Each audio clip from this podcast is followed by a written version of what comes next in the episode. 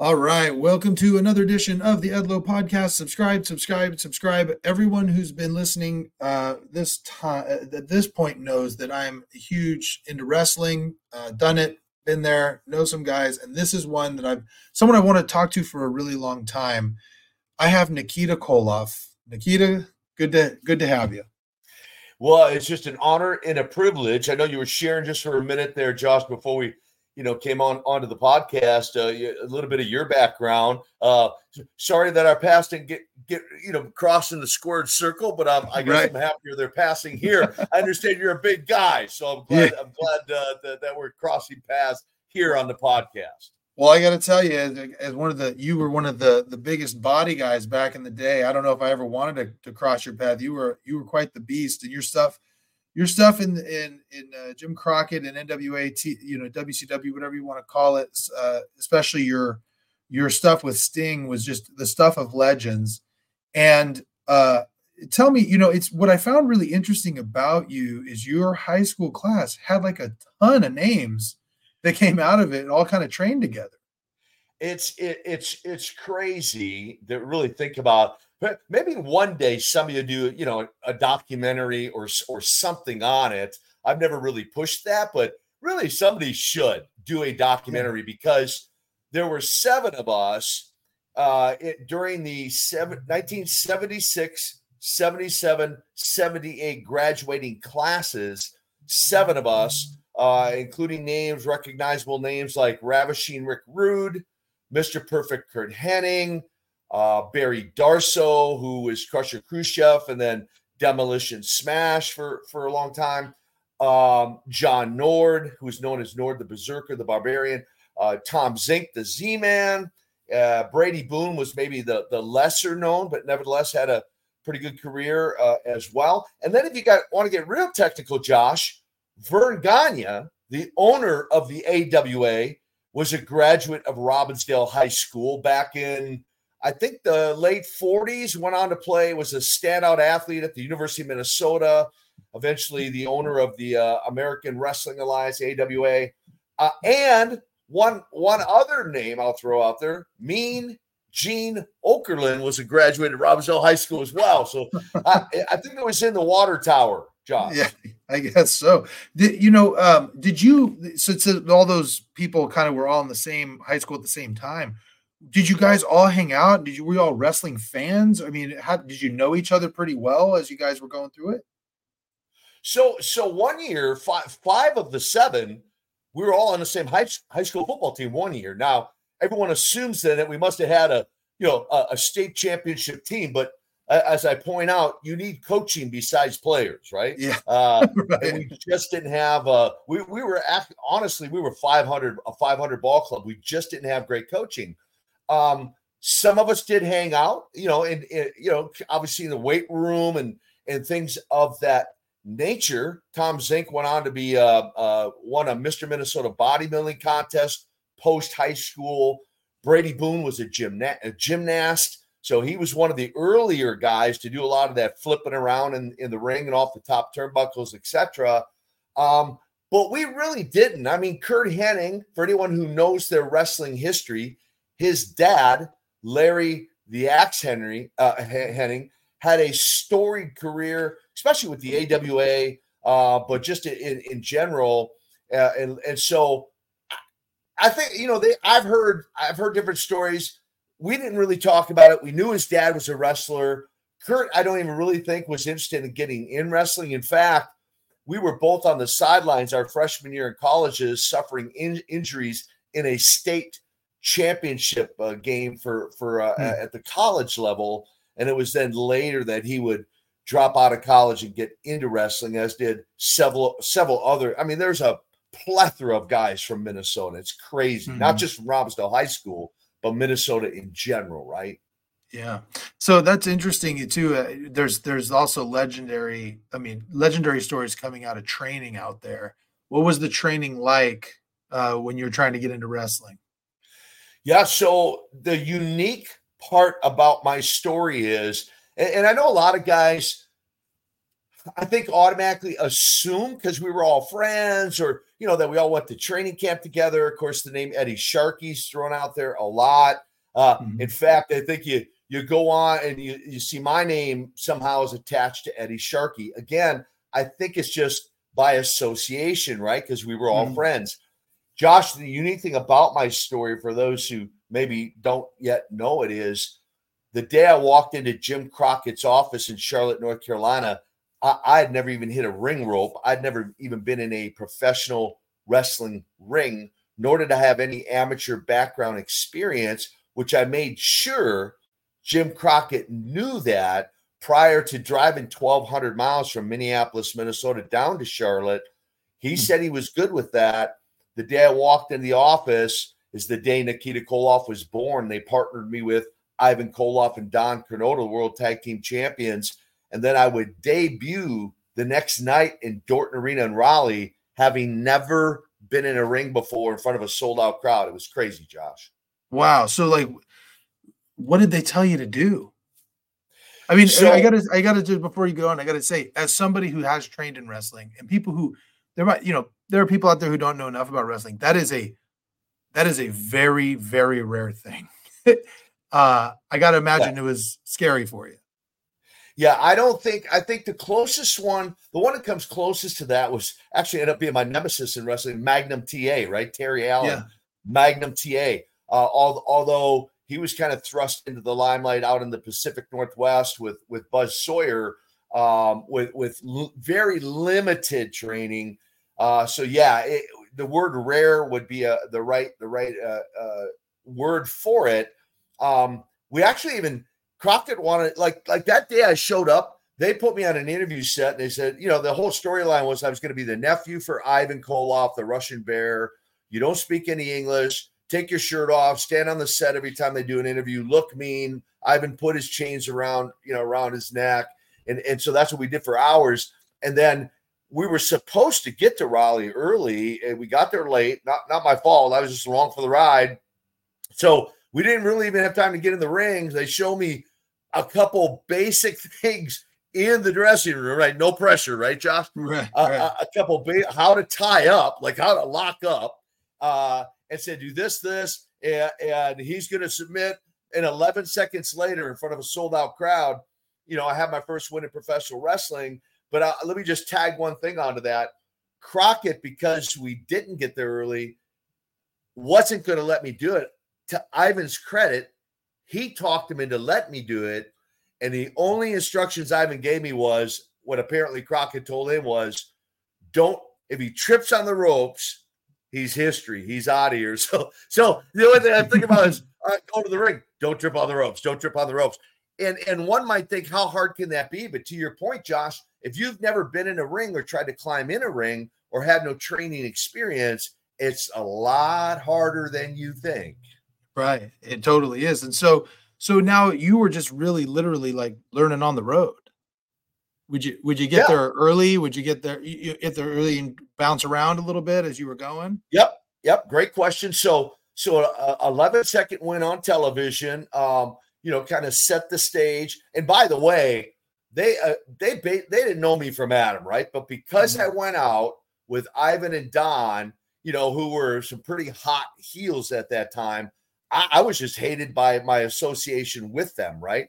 So what the three of us would do for the next two or three months is is what I guess I call on the job training. We'd get to the town a couple three hours early. They they'd bump and thump all over the ring and teach me the mechanics of wrestling. And, and then you know what some people don't realize in that era or, or prior to this new generation, there was something called ring psychology like our, yeah. as as you know, Josh, our matches weren't scripted. Our interviews weren't scripted. Uh, it was essentially, you know, uh, spontaneous. You know, a, as we stepped into the ring, and so every night I'd sit in Don and Ivan's corner and watch their world tag team match. And on the drive home, we would discuss ring psychology. Why did they do what they did when they did it? And then I, I would begin to learn to listen to the crowd and then know what to do and when to do it by watching and observing them and then just going out the next night and putting it into practice. Right. Wow. You know, it's so funny you bring that up because, uh, you know, I trained with Johnny Jeter, who was a, who trained at OVW with, you know, guys like Jim Cornette and, and, uh, and those guys. And uh, that's all he talks about is telling the story, you know, telling the story. What kind of story you're trying to tell and the psychology of things and, you know, making the moves matter and, you know, doing, a, you know, you know, taking one punch and selling the one punch instead of taking four punches, you know, just so that that one punch actually means something. And right. uh, you know, very old right. school. Sounds like that's what they were trying to teach you. Well, and they did. Well, and of course, obviously, Ivan Koloff was was was very old school, and and mm-hmm. so was Don Kernodle. So so I learned old school psychology, and because of that, you know, uh, did my best to protect the business back then because mm-hmm. that's what we were taught and told to do you know that we were projecting the reality of professional wrestling and you know if you want to say not letting the cat out of the bag that it was you know en- entertainment it was entertainment but we were still trying to project the the realism of it all right? mm-hmm. and uh you know as as some in the past you know dr dr death uh or dr david schultz you know hitting the you know breaking the eardrum of of the news reporter right just trying to mm-hmm. protect the business right that's what we were taught to do. And so for your your your viewers out there that maybe aren't that familiar with wrestling, understand the product of that day. The the the challenge was to go in the ring, as you said, and spontaneously tell a story.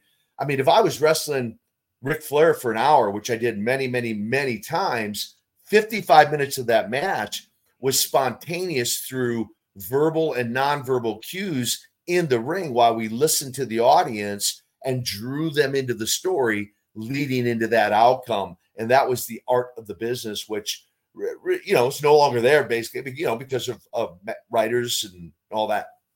Mm-hmm. So tell me what what was it specifically that drew you to wrestling?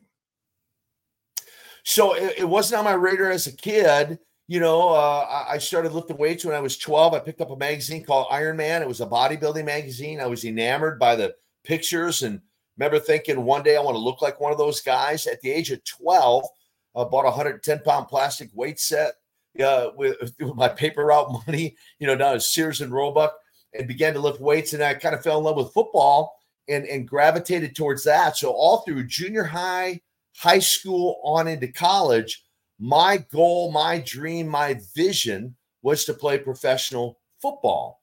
And I was scouted my senior year, small college in northern Minnesota called Moorhead State University. Uh, my quarterback backed up Phil Simms for the Giants for four years. That's how they discovered me, uh, was mm. scouting him. And I had a couple uh, uh, setbacks in my college days, injuries, but it didn't deter me from moving forward and, and pressing on to, you know, fulfill my dream. And then what happened uh, is a door of opportunity opened up along the way. I graduated college, training for that pro football tryout, rehabilitating from a fractured leg. Um, hmm. When some of my buddies uh, got into pro wrestling, known as the Road Warriors, Animal hmm. and Hawk. Mm-hmm. Um, in fact, it's interesting. I recruited Animal out of New Brighton, Minnesota, out of Irondale High School to come play football in college with me. He dropped out Next thing I know, he's on the Superstation TBS with with a mohawk yeah. and painted face, right? right. And then he, in turn, Josh, called me, in a sense, you might say, recruited me into pro wrestling. So it hmm. wasn't on my radar, but I thought, you know what? The tryout's not till six months down the road. Um, why not? I'll give it a shot. And hey, if it doesn't work out, then I still got the tryout for pro football. And of course, we we all we, we know what happened, right? Those who yeah. know my story know what happened. Yeah. Now you said it as a kid, it wasn't uh, it wasn't really on your radar. Did you watch wrestling at all? And tell me kind of your upbringing, what it was like. So familiar, familiar with with uh again, AWA was uh, Verne Gagne headquartered in Minneapolis, right? Mm-hmm. And so their local show would be on all the time. I vaguely remember uh, flipping through the channels and you know, for your younger viewers on the, you know, just Google that. There were no remote controls. You actually had to get up and change the channel manually, uh, just for the record. Um, but um, you know, and so you know, I I'd see All Star Wrestling, AWA All Star Wrestling, and you know, I, I wasn't I wasn't glued to the set. I, I was just mm-hmm. familiar with it, and mm-hmm. probably what what uh, my closest um, draw to it was at one point I was working out at this little sweatbox gym in northern Minneapolis called Ventura's Gym. Mm. Uh, some people might recognize the name Jesse the mm-hmm. Body. Ventura uh, later Governor Ventura, and uh, so I got to know him a little bit. So we would tr- we would try to watch. You know, I, I try to maybe catch. You know, like we say, "Hey, Jesse, you should say this on your interviews," and so we yeah. try to watch to see if he'd actually say it. And every now and then he would, right? We're like, "Oh, we told him to say that," right? You know, we're college kids, right? Yeah. And, and then he inv- my first live match was at the St. Paul Civic Center. He was doing a deadlift competition against Paul Ellering. Some might uh-huh. know him as the manager of the Road Warriors. Yeah. And Josh, I remember there was about 25 of us muscleheads there who were Jesse Ventura fans and 18,000 others who were Paul Ellering fans. I'll never forget this. Like the announcers announcing the weight, and I'm looking and I'm like, I'm I'm I'm not close enough where I can see the actual plates, but I'm close enough where I can kind of see them and I hear what he's announcing over, you know, the weights on the bar, and, and I'm trying to total it up in my head, and I'm like, I'm not good at math, but I don't think that guy knows how to count. Yeah. and then it was an aha moment. I'm like, ah, okay, yeah. well, yeah, okay. Well, this is the part I want to get to real quick. We're leaving that night. I'll never forget. We're sitting by the elevator, and, I, and this woman, she looked like she's 80 or 90 years old. I'm not kidding you and and she, I somehow made eye contact with her, and she stopped and she looked at me. And she said, "You," just like this, too. She goes, "You're those Jesse Ventura fans." She goes, "If I had a knife, I'd stick it in your gut, and every one of you." And I'm like, "Wow, there's some people like get really serious about this thing, man." Yeah, yeah. That was my remember- first introduction to live wrestling. Man, it was funny. I actually went uh, when I was touring. I'm, a, I'm, an attorney by trade, and I, when I was looking at law schools, I got recruited to try uh, go to Seton Hall. And when I was there, they uh, they were filming the movie with Mickey Rourke, the wrestler, in New Jersey at a Ring of Honor show. So I bought a front row ticket and went to the thing, and I was just like, "This would be cool." You know, I'm a wrestling fan, and, and all the guys who are big names now, Bryan Danielson and you know Seth Rollins, and all those guys were on the show. They were just coming up, and uh, man, those fan there was a, a guy who came, he was clearly he brought his girlfriend because of the filming of the the wrestler, and they yeah. were kind of making fun of it, you know, because they weren't real wrestling fans. And you would have, I swear, those wrestling fans here in California, wrestling fans are not like the fans back east. You know what I mean? Right. These guys were they seriously were like going to jump this guy because he wouldn't, you know, not that they of course they knew it was a show, but they were so annoyed at the guy for like kind of ruining the suspense that he yeah, almost got beat up, it, right, or whatever. Yeah, yeah, yeah, They were pretty serious about it, and so I can I can imagine. And so now, you growing up, I, I read that you know you you uh, grew up with a single mom. Is that right? I did. Yeah, youngest of four, Minneapolis via Moscow. Uh, youngest of four, and uh, and you know life began a very very humbling in what we call the projects uh, what i call the ghettos of minneapolis minneapolis yeah. housing authority the official name uh, and uh, during my my elementary years and, and then my mom eventually moved us out to the suburbs after my uh, my older sister and two older brothers had essentially more or less moved moved out and, and they're they're a bit older than me uh, mm-hmm. So then, uh, through my junior high, high school years, it was basically just me and my mom. Mm, yeah. So tell me now that experience, how does that inform you later in life? Yeah, I look back on it, you know, certainly with the, you know, no, no animosity or, or, or bitterness or anything of that nature. You know, my dad leaving when I was around three, he would later on come back into my life, uh, come to some of my college football games, and but it was a very superficial uh, really surface level uh, relationship, you know, because mm-hmm. uh, he, he just wasn't there. So I had no real male role model really to look up to uh, one way or mm-hmm. another.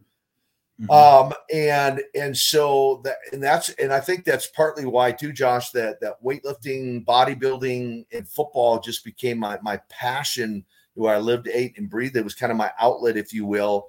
Um, and and so when I look back on my upbringing, it gives me a certainly a much greater appreciation uh, mm-hmm. once I started tasting success, if you will. Yeah. Um, and and and in fact, one time, tell you a little side story about the, the wrestling world. One time, the CPA for Jim Crockett pulled me aside and he said, "Cash your checks." I'm like, hmm. "What are you, what are you talking about?" He goes, "You're you're messing up my bookkeeping.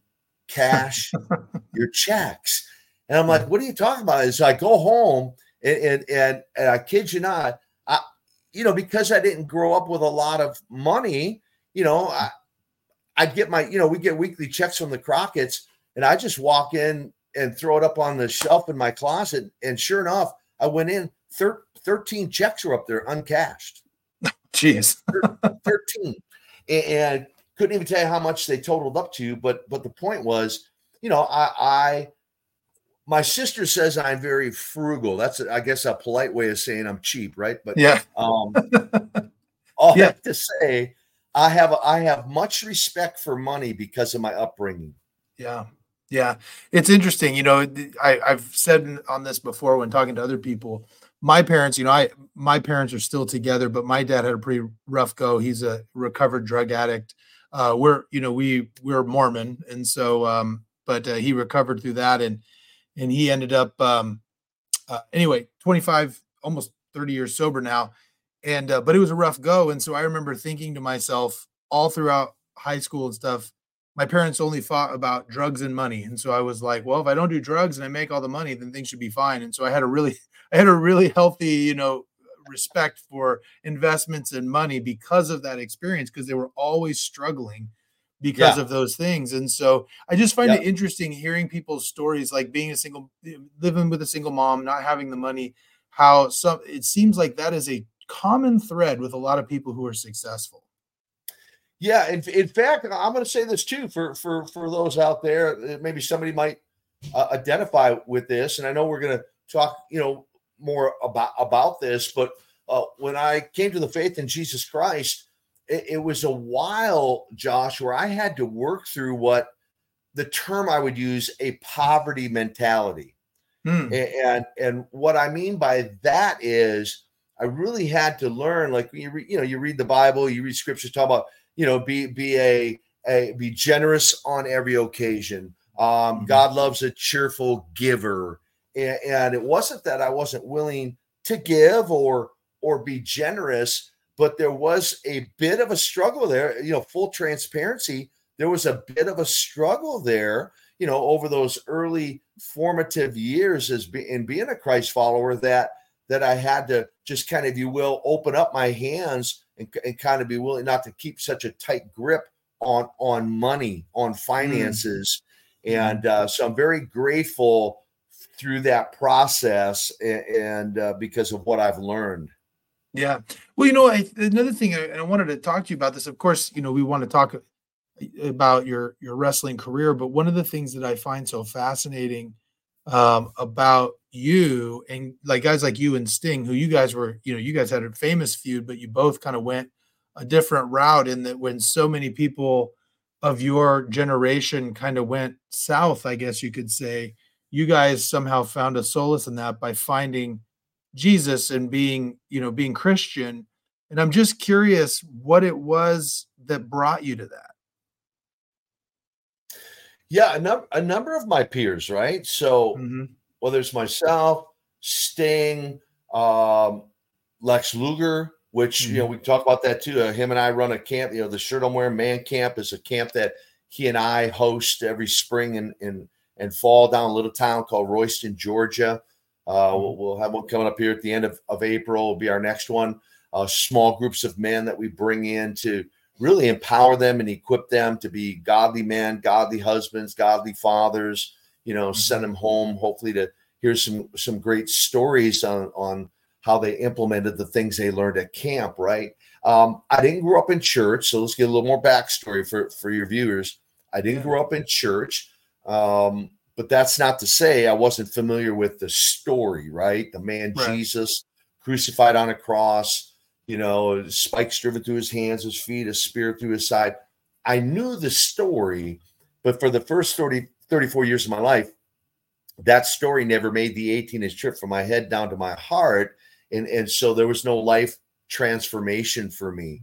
Mm-hmm. Um, what led to that decision uh, was nothing dramatic. You know, you'll hear some of the different stories like, uh, well, you just mentioned, you know, your dad was, you know, addicted to drugs or whatever, right? Or, mm-hmm. or, you know, I was addicted to alcohol or, or, you know, in and out of jail, you know, numerous times. And, and so you hear those, those different types of stories where somebody hit, you might say rock bottom. And then mm-hmm. that led them as they're flat on their back, that led them to look up towards heaven and ask yeah. for Jesus to come in their life. That wasn't, that's not my story. My story, the shorter version of it is um, I leave wrestling. I'm, I'm on this quest, if you will, this journey for what life holds next for Nikita Koloff. And, and in fact, I wrote about this in, in, in one of my books, Wrestling with Success. And, and uh, I think a whole chapter devoted to this. I was successful, Josh, but I was unfulfilled. Yeah. And, and, and there was just just this void in my heart that you might think being a world champion or a quote famous wrestler might fill that void, but it didn't. It, it might have mm-hmm. temporarily, but but nothing sustaining, long term sustaining. All that to say, through some other business ventures, I met a Christian couple uh, who had invited me to their church a few times, and and it was just a divine appointment for me. I called them up one day. I said, I'll be there Sunday morning. I'm, I'm coming to your church. And they're like, we'll meet you there. They did. An invitation was given to come to the altar. And it was an aha moment for me. And what I mean by that is I'm like, okay, I, I think I just figured out what's missing in my life. And that's this personal relationship with Jesus Christ. I, I've never asked him into my heart. I've never done that. And I went forward that day Josh, on my knees, confessing and repenting. And I can say for the record that if I had died that day, I would have died a fulfilled man because the minute I did that, received Christ, there was also just this sense of of fulfillment that life was complete at that point, even if I did nothing else. And and with Sting and Lex, um, the Road Warriors prior to their passing, Uncle mm-hmm. Ivan prior to his passing. Um, I've had a small role uh, in different ways in, in a number of those guys that led them to that same conclusion, that same decision, realizing all the money in the world, all the fame and fortune and glamour and glitz and climbing the corporate ladder and everything else uh, is but temporary. And the, the the one conclusion we have all come to grips with was that without without a personal relationship with Jesus, it's all as Solomon said in Ecclesiastes, meaningless, meaningless.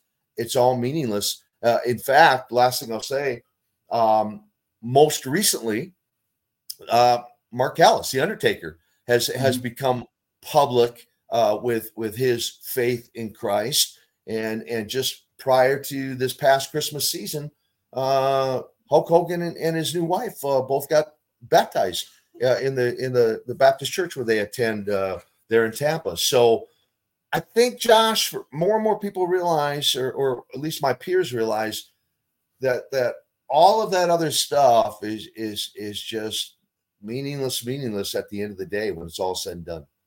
It's interesting what you brought up, which I thought was really interesting. You were successful but not fulfilled. And it's interesting yep. to hear that because I think that the normal person would listen to you're being adorned. Well, you were being booed most of the time. You did have a face run, but you were you were pretty pretty nasty heel there for a while. But I mean, you're you're wrestling in front of 10, 15, 20,000 fans. You know, you're holding championships, you're you're living the the what was viewed as the party lifestyle, you know, in your 20s and 30s and and and beyond. and yet this moment that you have in a in a church by yourself is the one that makes you fulfilled. And that's just uh i think that's really interesting. I just i find that very very interesting as a christian myself but also as someone who has i think every anybody out there who is um who is successful has like a bit of a superiority complex and an inferiority complex right? Like everything you know you think you can do everything better than everybody else but then you also kind of think that nothing you do is really good enough right and like yet you know you're always chasing that thing that's going to be it. And for you it was just having a personal relationship with your savior. And i think that that says a lot.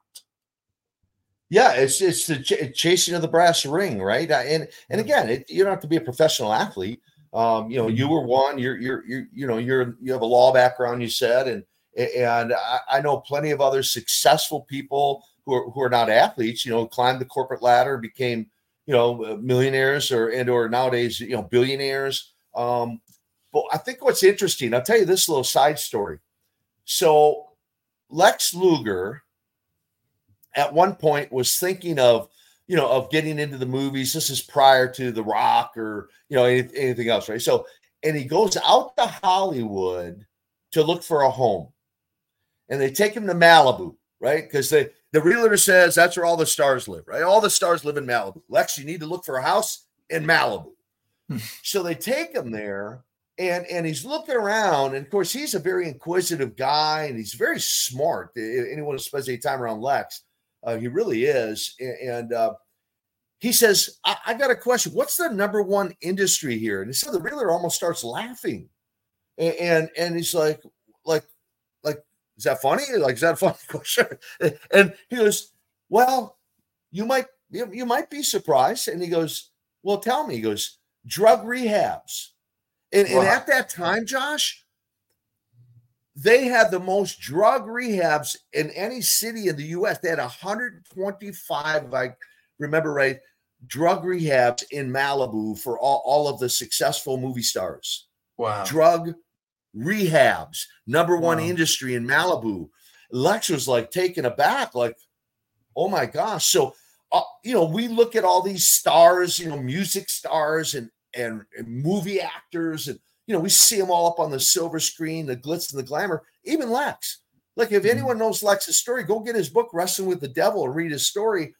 What you saw appear on television was was was not reality reality, and Sting had a similar story behind the scenes, off camera, their lives were train wrecks. Yeah. I mean, it, it let you know that that whole, as you said, that whole party lifestyle that that some like really try to grab hold of or run after with everything they have. Um, many of them find out when it's all said and done, this isn't what it was cracked up to be. I, I I'm still miserable. I'm still depressed. I'm still fighting anxiety and uh, uh, you know i have no peace in my life. And i've come to the conclusion anyway the one thing and the only thing that'll bring a peace that surpasses all understanding is accepting and receiving jesus christ into your life. That's it for period. That as far as i'm concerned. Yeah. You know it, it's interesting you know we're in a very very you know as someone who's been involved in the business at the highest levels uh, we're in a very interesting, I feel like, transition period in that uh, Vince, you know, we we talked a little bit off air about Vince McMahon, and I know that you were one, you were like the only guy ever left that never worked for the WWF. You you were a, a you were a Turner guy through and through, a WCW guy, and, and, and never worked there. Um, but it's so interesting to see someone so powerful and so strong and and really at the top of his game almost lose his entire legacy because of just allegations of depravity. And uh, you work a lot with it sounds like you work with a lot of different people who have had to come back from something like that. Perhaps you could you can talk about you know in that context working with people like that how you kind of pull them out of that if you can. Yeah i mean great great question. I mean the the immediate scripture pops in my mind, you know, as, as you're bringing up that that current scenario, that very recent scenario is, you know, is your sin will find you out. Um, yeah. We can try to conceal our lifestyles and, and and and live this secretive, hidden life all we want, and and may even have some success with it for a while. But mm-hmm. but ultimately, I was thinking about this earlier today. I forget I forget why, but this expression, time will either expose you or promote you. Mm. Mm-hmm. Time will either expose you or promote you. It's not a matter of if, it's only a matter of when. which the challenge for all of us then is to live as clean a life as we can possibly live, forgiven for those things we've done in the past, and hopefully there's some reconciliation or redemption there. Uh, and if not, um, then that the, that possibility is always there. Um, our camps, the camps that Lex and I facilitate and, and host, guys come into those camps, Josh, with all different backgrounds. Uh, from 18 year old and up, the oldest one's been in his mid 70s, uh, a hmm. retired pastor.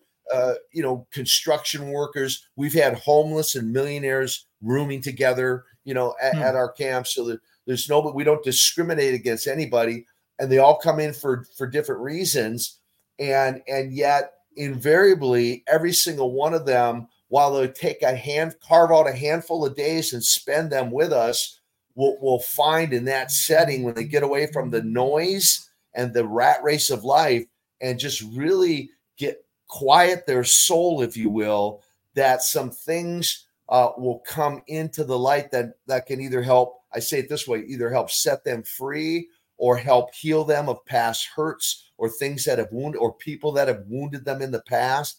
And, and, and I don't believe that anybody is not beyond redemption. They just have to be willing to go there and be and open up and be transparent enough uh, to receive what what God has waiting for them. That makes sense. It kind of addresses what you're asking. Yeah, it does, and and I've seen it. You know, I've seen it in my own father, and I've and I've seen it in my own life. Right? Is right. It's uh, you know, it's funny. I was thinking about what you were saying about millionaires and homeless. You know, one of the thing that I another thing that kind of exemplifies is, you know, I I for a long time. I mean, I'm almost 43 years old, and uh, I've been an attorney for 12 years, and I've done everything I. I mean, I'm I'm really I've been really blessed beyond my measure with regard to what the success I've had and uh, but the funny thing is, is growing up in the background that we did, like I said, it was like, oh, if I have all the money, things are going to be fine. And I had in my head, I was like, well, if I had the big house, the nice car, you know, my kids all had college educations. I, you know, had the the the movie theater and the pinball machine and you know all the stuff I always wanted as a kid. Then I'd be happy. And I noticed that every one of those things, I get them, and they'd be cool for a month or two, and then it'd be on to the next yep. thing the only thing yep. that really sustained me was what you were talking about, which is meaning through eh, which I find meaning very similar to yours is through service through Christ, right? And then also on top of that, ex- good, meaningful, positive experiences with the people I love. And uh, you know, I, you obviously have a, a fond uh, relationship with Lex Luger if you're doing this together. Talk to me about what that means to you, being someone who, who re- traveled the road with these guys and now have this ability to give back in this way. What that means to you? Yeah, it's it's it's it's it's really kind of crazy to think about the, you know, because when so when I, I leave wrestling, you know, really my official last match is November '92. About 11 months later, I find myself at, at an altar, 17 October 1993, giving my life to Christ, and then that sets me on this 30 year, 30 plus year journey uh, of traveling the world um, to share my story and hopefully uh, you know impact some people's lives in a positive way. And so Lex and I were separated for about 11 years. Uh, I saw him. I saw him again in December of 1995. Uh, they were wrestling in in in Charlotte, and so I went down to the arena and just kind of you know say hi to all the guys. Hadn't seen any of them, in almost three years since I had left wrestling. Uh, so it was you know great to see all the guys. And then I didn't see Lex again until June of 2006. Hmm. And you know, I heard all kinds of stories and rumors, and you know, you talked about some of my peers, you know, Sting and I, and others have taken a better path uh, than unfortunately so even some of my high school friends, right? Like Curt mm-hmm. Hennig, uh, you know, Ravishing Rick Rude, who's no longer Tom Zenk, and Brady yeah. Boone. All four of those guys who graduated year ahead of me are, are no longer with us. And, yeah. and, I believe because of poor choices for some of them, uh, as well as other wrestlers, um, ha- had had premature deaths. Okay. Yeah. Um, and so I, I hear the rumors about Lex, and you know they think he's going to be the the next dead wrestler, right? Yeah. Um, just because of his lifestyle, and you know didn't realize again off camera I mean, he's he's taking pills and he's drinking, you know, all kinds of liquor and booze and that whole deal. And then I hear that a jail chaplain uh, befriends him in his last trip to jail, uh, and and and eventually leads him. I'll condense the story. Eventually leads him to Christ in the same hotel room he was living in, where six months prior he almost overdosed of drugs. Wow! And leads him to Christ. And so I reach out to him. We connect. Comes out to a conference in Arizona, and and we just we we we we really bonded there. Like in, in wrestling, we were just rest, you know, professional on a professional level, right? We weren't really mm-hmm. the best of buddies, although mm-hmm. we did travel together. I think back to some fun times when Luger and Sting and Road Warrior Animal and I, all four of us would travel in a car. Uh, it, it, uh, what the we don't have time for all those stories tonight, uh, Josh. Uh, maybe, maybe, another show. But uh, if, if any wrestling fans out there can picture that, the Russian right. Nightmare, Road Warrior Animal, the Total Package, and the Stinger all traveling together on the road. But um, and then to have a small role in seeing many of these guys, you know, come to Christ is so heartwarming. I mean, Ivan, Ivan, mm. I, I invited Ivan to a revival, had no no idea he would come but I felt prompted to invite him. And I didn't know he was even there that night, Josh, until I saw him standing at an altar to give his life to Jesus. Wow. That's when I first knew he was in the building. And that night, you want to talk about a genuine encounter? That night, Ivan was set free of, of drug addiction, alcohol addiction, tobacco addiction. I don't know another cuss word ever came out of his mouth after that night at that altar uh, and so, just as again, how, how gratifying is that for me? I guess to really get to to your question, to know in some small way, I've had opportunities uh, to impact some of my my wrestling peers. Yeah. You know, going back to wrestling, you know, I know wrestling fans are gonna be listening to this. I'm like, you didn't talk hardly at all about wrestling, but I gotta I gotta ask you a couple of questions. One of them being where what would you say? I mean, who is the person during those years that you think you bonded with the most? Like, who was your best buddy when you were going through all that? Certainly, uh, right. I mean, right out of the gate, Ivan. Mm-hmm. Ivan. You know, people are like, you know, once they find out he wasn't really my uncle, I'm like, yeah, well, he was more of an uncle to me, or as much of an uncle to me as any of my uncles in my life, right? Right. Um, right. You know, him and Don Kernodle taking me under their wing. I, I mean, I I wouldn't have, I would not have had the career I had had they not sacrificed their body every night for a couple, you know, a couple, two, three months, those first formative months in the business, teaching me the ropes, mm. pun intended. Um, and, and, so, you know, certainly uh, Don and Ivan and I, we, we were friends well past uh, our wrestling careers, uh, mm. right, right up to the time. In fact, um, I was asked to uh, be the key speaker at, at Don's funeral. He had always promised me I would I would do that and I wanted to be a man of my word. And so I spoke at Don's funeral. And then uh, at a small, uh, private only graveside funeral for Ivan, I, again, I was asked to be the key speaker at his funeral, uh, and, and which I was honored to do. And so certainly Don and Ivan uh, were, were two. Once I flipped the switch, saw the light, you might say, Josh, right. became a good guy. Um, yeah and partnered with the American Dream, doth the role, the tower yeah. of power to we to be power, if you will. Yeah. Um, once we became the superpowers, I had I had a couple fun years riding up and down the road in his little two-seater red convertible uh, Mercedes Benz. Man, we laughed and we just we had if I ever if I pass away of any regrets, uh, there might be one. And here's the one for years, I drove and flew around the towns and talked about going into partnership, you know, and buying like a thousand acres, like out in Montana, where the snow-capped mountains and antelope roam, right? Right. Um, we never pulled the trigger, never did it. And I to this day, I kind of kicked myself. I'm like, man, why didn't we do that? You know, yeah. but those are the kind of things we talked about and just, you know, just had fun. So yeah those three guys, and then of course Luger, Sting. Uh, Sting is a dear, dear friend. Luger, Magnum TA, my nemesis. Yeah. The best Yeah. of seven series for the U.S. title, right? Yeah. Um, Magnum and I talk on a very frequent basis. Um, Mhm. I've had him come to some of the services I've done and, and share his story, how the Lord sustained him through a broken neck and, and a career ending injury, and, and how it was Jesus who sustained him through that whole injury. Um, and so Magnum is a dear friend, and those are some of the ones that come to mind. Yeah, man. So, um, you know, the where would you say is your favorite feud? by by far the best of seven against Magnum, and it's the most talked about. Um, Yeah. when I go out, I was just out this past weekend in Logan, West Virginia, doing an autograph signing. And what I love about the autograph signings is, you know, people share their stories. I love hearing their stories, their memories of the. Yeah. Russian nightmare, right? Uh, Right. Whether it was a live match or loving to boo me or or hate me or or whatever, right?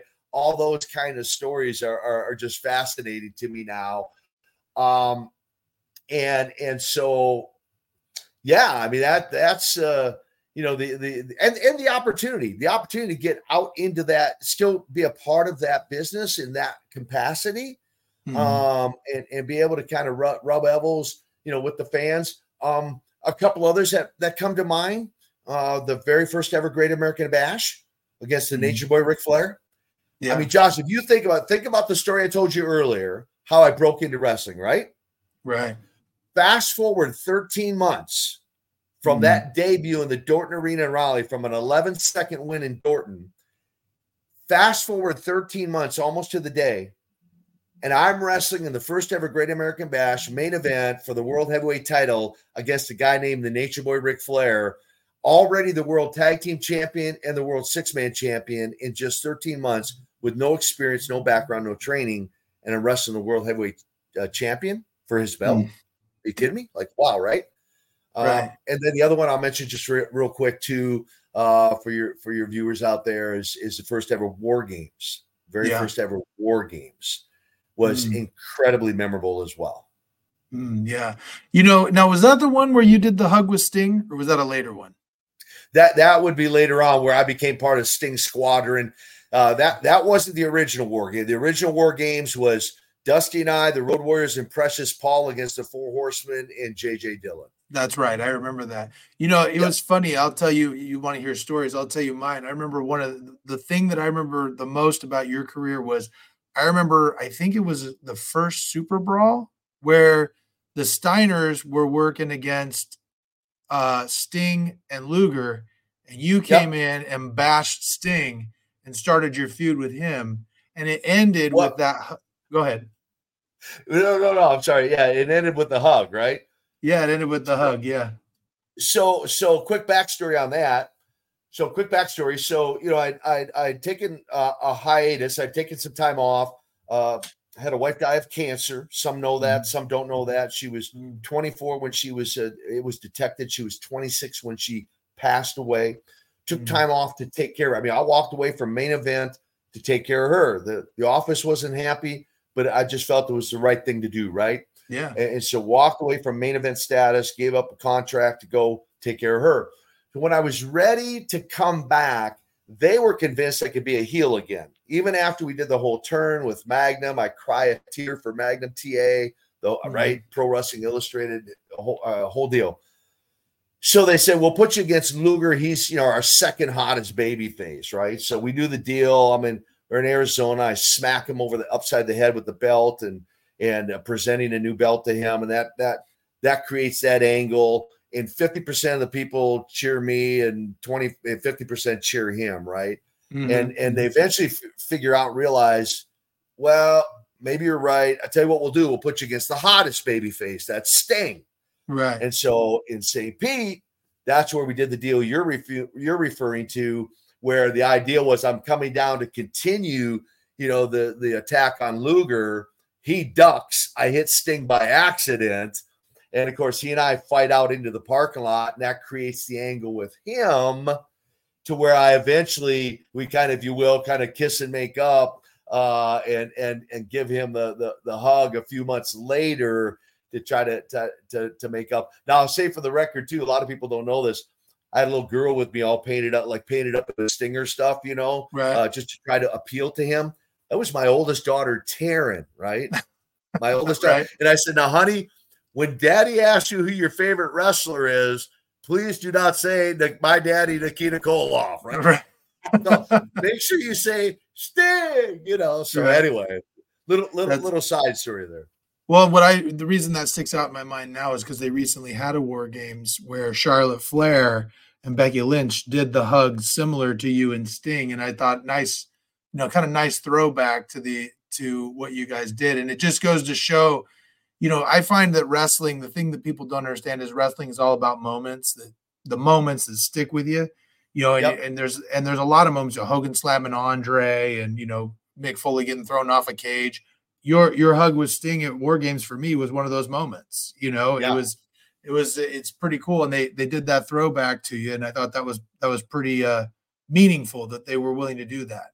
I, I'll tell you one other uh, little too is is that meaningful for a lot of the fans going back to coming to Dusty's rescue in the cage and doing the whole babyface turn was Magnum's first back in Baltimore. Uh, Crockett Cup. Uh, uh, Magnum comes out for the very first time since the accident, makes it down to ringside, and that embrace with with uh, with Magnum at ringside. I, I don't think, uh, honestly, I don't think there was a dry eye in the building that night. Yeah, man. That's awesome. And you know, looking back now, I mean, you know, now that you've been around for a few few years, uh, you've lived a pretty full life. Uh, what would you Yes, sir. say of all the things is your biggest success? Oh wow, great question. Because I, I don't know really, I don't don't know that I've ever been asked in that way before, and and uh, try to try to narrow it down. There, I, I have. It's interesting you say that. Uh, I I have. Um, I have been lived a very blessed life. There's no question, no doubt.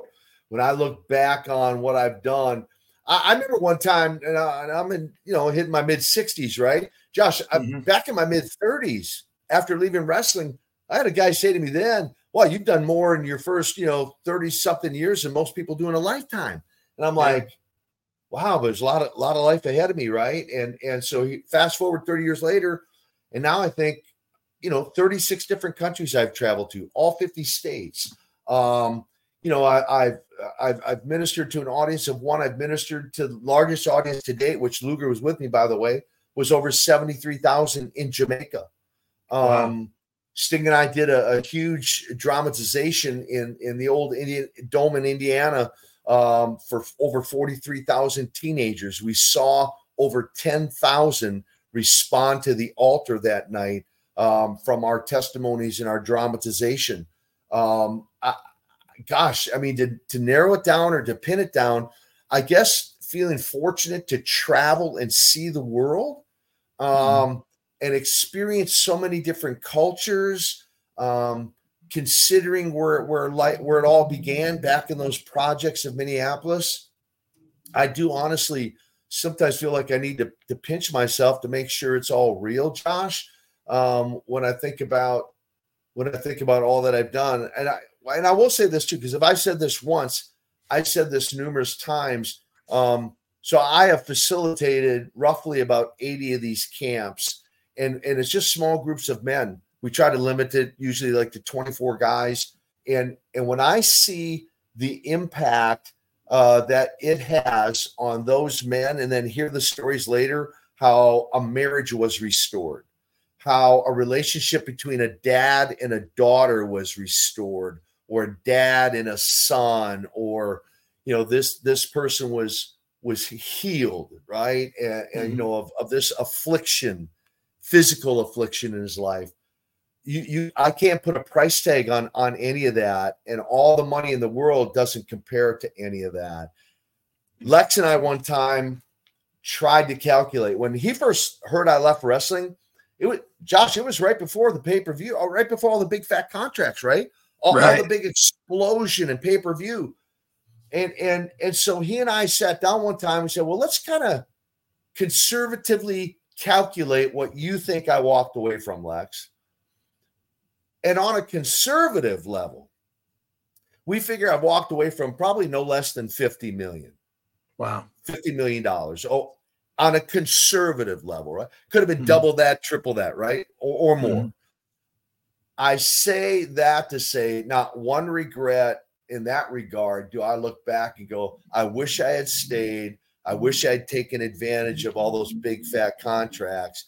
When I see one person's life changed uh, for the better and it impacts the kingdom of God, there's no price I can put on that, Josh. That's that's awesome. Now, here's another question I ask. Uh, I tend to ask everybody, and that is, I think you learn so much from failure. So, what what is what would you say was your biggest failure, and what did you learn from it? So, you know, I mentioned I mentioned uh, some injuries in college, Mhm. um, and and I sustained my freshman year. I sustained a a fractured tibia and fibula. Those are the lower lower bones in your leg. Any avid football fans out there might remember Joe Theismann when Lawrence Taylor broke his leg in half, and so that's essentially the the fracture I, I sustained in in uh, my freshman year in college. I never forget my high school football coach when I saw him later that that following spring, and he said, "I heard about your injury. Wow, sorry to hear about that. You know, nobody ever comes back from an injury like that." Well, you can take that one of two ways, right? You can you can Mhm. use that as motivation or, or go into a deep depression and think, you know, you're never going to pull out of it. I chose to use it as motivation, came Mhm. back to play three more years, only to fracture my other leg in a game Mm, uh, mhm. and break it in half. Uh, but now I'm what you know, four years older. Uh, I feel a little bit more mature and experienced, and knowing I could come back from one, I could come back from the other, and then of course went on to have this career in, in pro wrestling uh, with, without any repercussions from any of those injuries. And so I, I would tell your viewers out there that in life we're going to be faced with many failures and and, and setbacks, uh, but you never have to let a setback or a failure hold you back. You can use it as a setup for a comeback. Yeah. And so no matter what you might fail at, I, I, I look at it this way, Josh. I, I'm I'm I'm going to grow and I'm going to learn from from any and every failure. I, I, I'm not going to not going to go into any depression. I'm going to use it as motivation to, to pick myself up, dust myself off, and move forward. A- And if not successful in whatever that endeavor is, use the learning lessons from that to be successful in another endeavor. Well, and I think that that's the true meaning of faith, right? It's easy to be faithful when things are going good, right? And and the one thing I've seen, and I, and I believe this to be true, is that sometimes failures happen, and in the midst of the failure, you sit there and you go, "Man, you know this, this isn't fair. This isn't what I should be dealing with, right?" But if you believe in God, you understand everything happens for a reason. Sometimes when you look, like I can't think of something that is a failure in my life, and there's been many, and there's been some deep ones and some deep, deeply hurtful things that have happened but you look back and you go, man, that had to happen to get me to this other place that was so much better that even I couldn't even imagine. My life looks so much different than I ever would have expected it to look. And, and some of it would look at some of the things that have happened to get me there and think they're really tragic. But it's turned me into a person and given me a life that I didn't even know was my dream life. You know what I mean?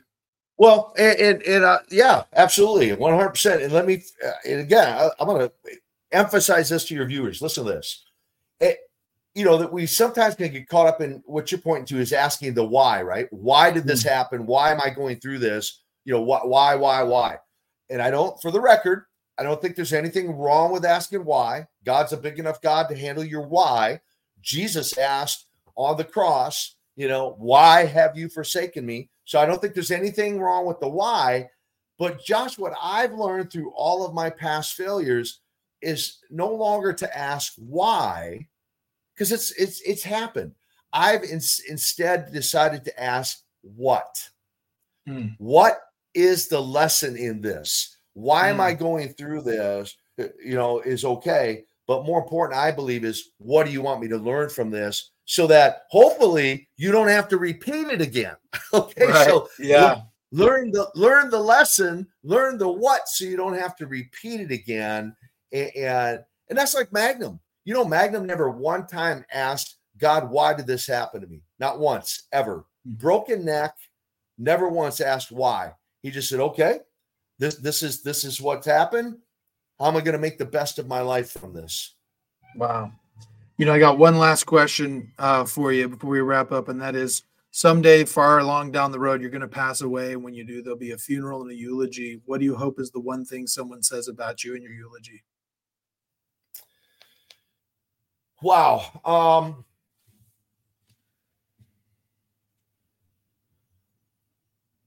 nose prints on the window. Yeah.